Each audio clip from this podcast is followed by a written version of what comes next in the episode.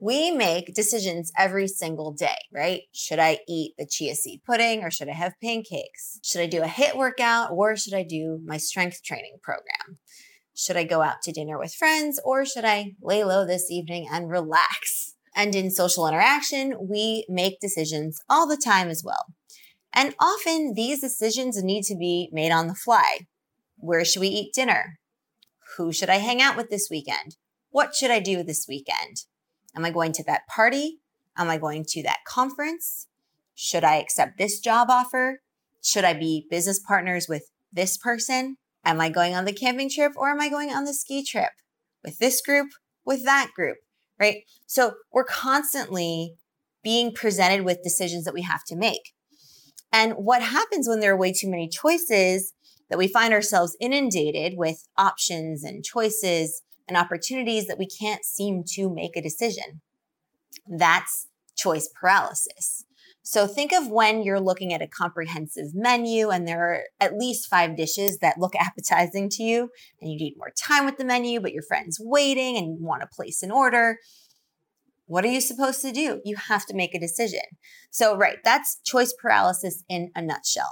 So if you're having trouble being decisive and you want to get better at decision-making and making decisions in a more prompt manner, stick around because we're going over some helpful strategies that I really think are going to help you make decisions better and on the fly.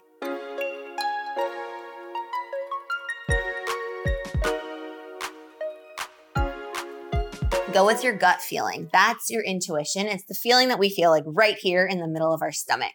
Some people have a slightly stronger intuition than others. And like anything, it's a muscle that can be strengthened or weakened depending on how often you use it, right? So the more scenarios in which you have to rely on that gut feeling, the more that you are strengthening that muscle, that intuition muscle. So for more important decisions, for example, should I take that job? Should I marry this person? Should I go overseas on that trip? Should I go to that school? Should I take that internship? That kind of thing. What you want to look for is a sensation of fullness versus emptiness, and that you're going to feel in basically your diaphragm. And this is especially true of opportunities um, as opposed to making like a quick decision that doesn't have much consequence for the long term, right? So if you're making a decision where it's going to impact your life quite substantially, then you really want to cue yourself into that feeling, that feeling of fullness. And if it's a feeling of fullness, go with it. Take that opportunity. If it's a feeling of emptiness, then politely decline it and move on. All right. The second one is don't view being indecisive as being polite, right? Not making a decision is essentially a decision, right? You've decided to be indecisive. So if you truly feel strongly about something, you should say that. You should voice it, right? If you prefer ordering pizza, let's say, to barbecue, say so. Don't be indecisive because it really doesn't come off as polite. In fact, in social settings, indecisiveness can actually be a little bit annoying, right? Imagine you're out at a coffee shop and you're there with your friend that you haven't seen in a while, and your friend immediately places their order, and you're still vacillating between the chai tea latte and the matcha latte. And your friend has finished their cappuccino, let's say, and you're still vacillating between the two, right? Now time's up and you both have to return to work. And you didn't get a chance to catch up with your friend, which was the point of the coffee date in the first place, right? So instead, you want to employ the quickly weighing your options and just picking one. Just go with whatever, just go with one, right? With decisions like that, where it's really not about what beverage you're imbibing, right? It's really about doing a nice catch up with a friend, and coffee, warm beverage, is just an excuse to see that person and catch up. The third thing is think fast and think slow, right? So not every decision you make needs to be weighed and thoroughly investigated and have a pros and cons list. There are decisions that we make on the spot, on the fly, and there are others that we need to take a little bit more time to think about and really be deliberate about. So fast thinking decisions are like What drink order should I get? What workout should I do? What food should I get off the menu? Who should I hang out with this weekend? Right? What should I have for dinner? Slow thinking decisions are things that really impact our life more substantially. Like, what university should I go to? Who should my core friend group be? What line of work should I go in? What industry should I be in? What business partners should I have? Right? So reserve the slow thinking for the deliberating and really thinking about the bigger picture in life, bigger decisions in life. And for the fast thinking decisions, just pick an option and move on with your life, right? If you choose barbecue over pizza, it's really not the end of the world, right? If you do the HIIT workout over the strength workout that day, cool, great, celebrate a small win. You got your workout in. Good for you. Right? So the point here with these fast thinking decisions, just pick one, don't deliberate over it. More importantly, once you make that decision, don't ruminate, right? Don't regret it and constantly be badgering yourself and regretting having made that decision. Make a mental note of it. Let's say you didn't like the pizza and you want to get the barbecue next time, vice versa, whatever it is, and go with that next time. For slow thinking, you really want to be thoughtful. Okay. But you also want to avoid the regretting as well, because once the decision is made, it's made, and all we can do is learn from it, right? Four, how small a decision can you make? This is a really good one, because if you look beneath the surface of every single big decision in life, there are several smaller decisions that you could have made or that you can make to take action. So think of these as action points, right? The steps that you can take.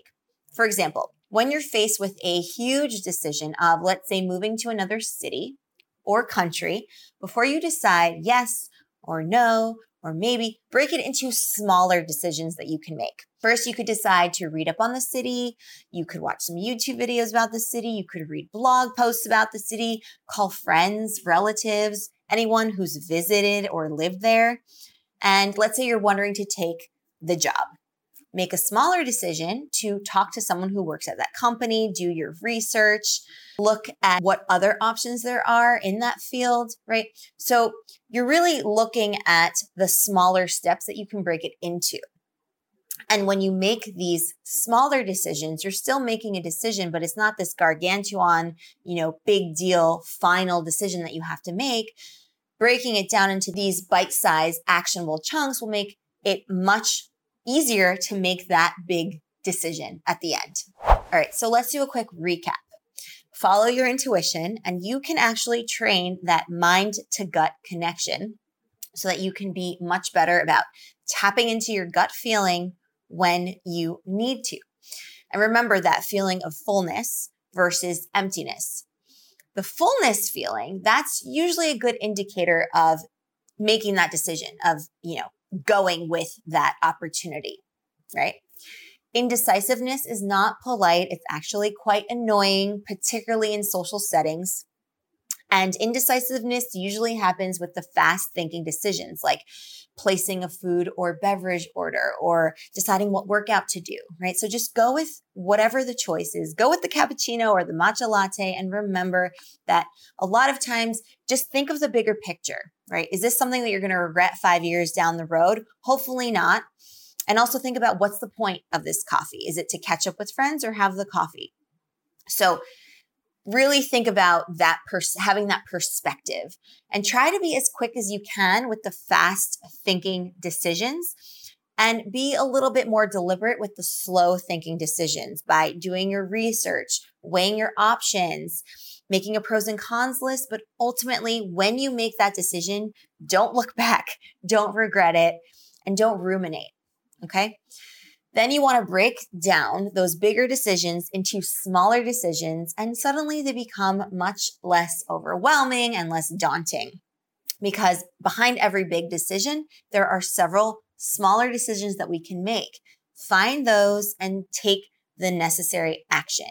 Do your homework, talk to key players, and get moving. These are the actionable steps that will help you decide yes or no. So implement these strategies the next time you're faced with a big decision or a small decision, And this will be something relatively easy to practice as we are making decisions every single day, multiple times a day. So experiment with the different approaches that I've outlined here today and continue to rely on the ones that work best for you. All right, that is all for me today at Explorning. I hope you enjoy this lesson. Go out there and make those decisions. I will see you in the next one. Happy Explorning, everyone.